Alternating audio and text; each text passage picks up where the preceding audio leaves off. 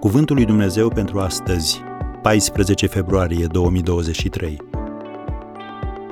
Ai fost credincios în puține lucruri, te voi pune peste multe lucruri.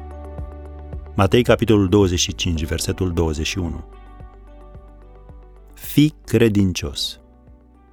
În Sfânta Scriptură, a fi credincios înseamnă a fi devotat lui Dumnezeu, statornic față de angajamentul luat, demn de încredere și perseverent. Pe tine te caracterizează aceste atribute? Ar trebui, pentru că loialitatea față de Dumnezeu îți aduce mari beneficii. Un om credincios este năpădit de binecuvântări, citim în Proverbele 28, versetul 20. Dar Domnul Isus ne-a spus, mulți sunt chemați, dar puțini sunt aleși. Scrie în Matei 20, versetul 16. Oare din ce cauză este așa? Pentru că dacă talentul și calitățile îți deschid ușa și îți oferă locul de muncă, caracterul și credincioșia te vor ajuta să-l păstrezi. Când vine vorba despre credincioșie, Dumnezeu te va pune la încercare pe două planuri. Întâi, credincioșia ta față de viziunea al cuiva.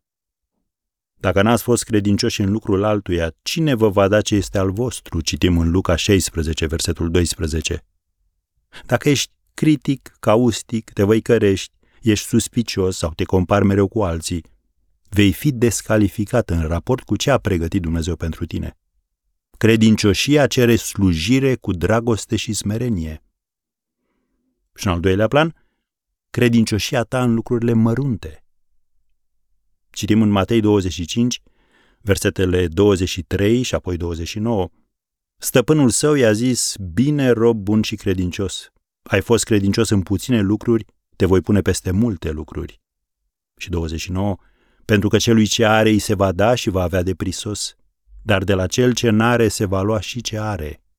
Am încheiat citatul. Dumnezeu vrea să știe că ești demn de încredere. Iar tu dovedești asta prin slujirea ta față de alții și prin credincioșia ta în lucrurile mărunte. Acestea sunt principii biblice verificate, care nu funcționează numai în probleme spirituale, ci și în viața de zi cu zi. Așadar, astăzi stai înaintea lui Dumnezeu în rugăciune și întreabă-te, sunt eu o persoană credincioasă? Nu uita, când ești credincios, Dumnezeu te binecuvântează.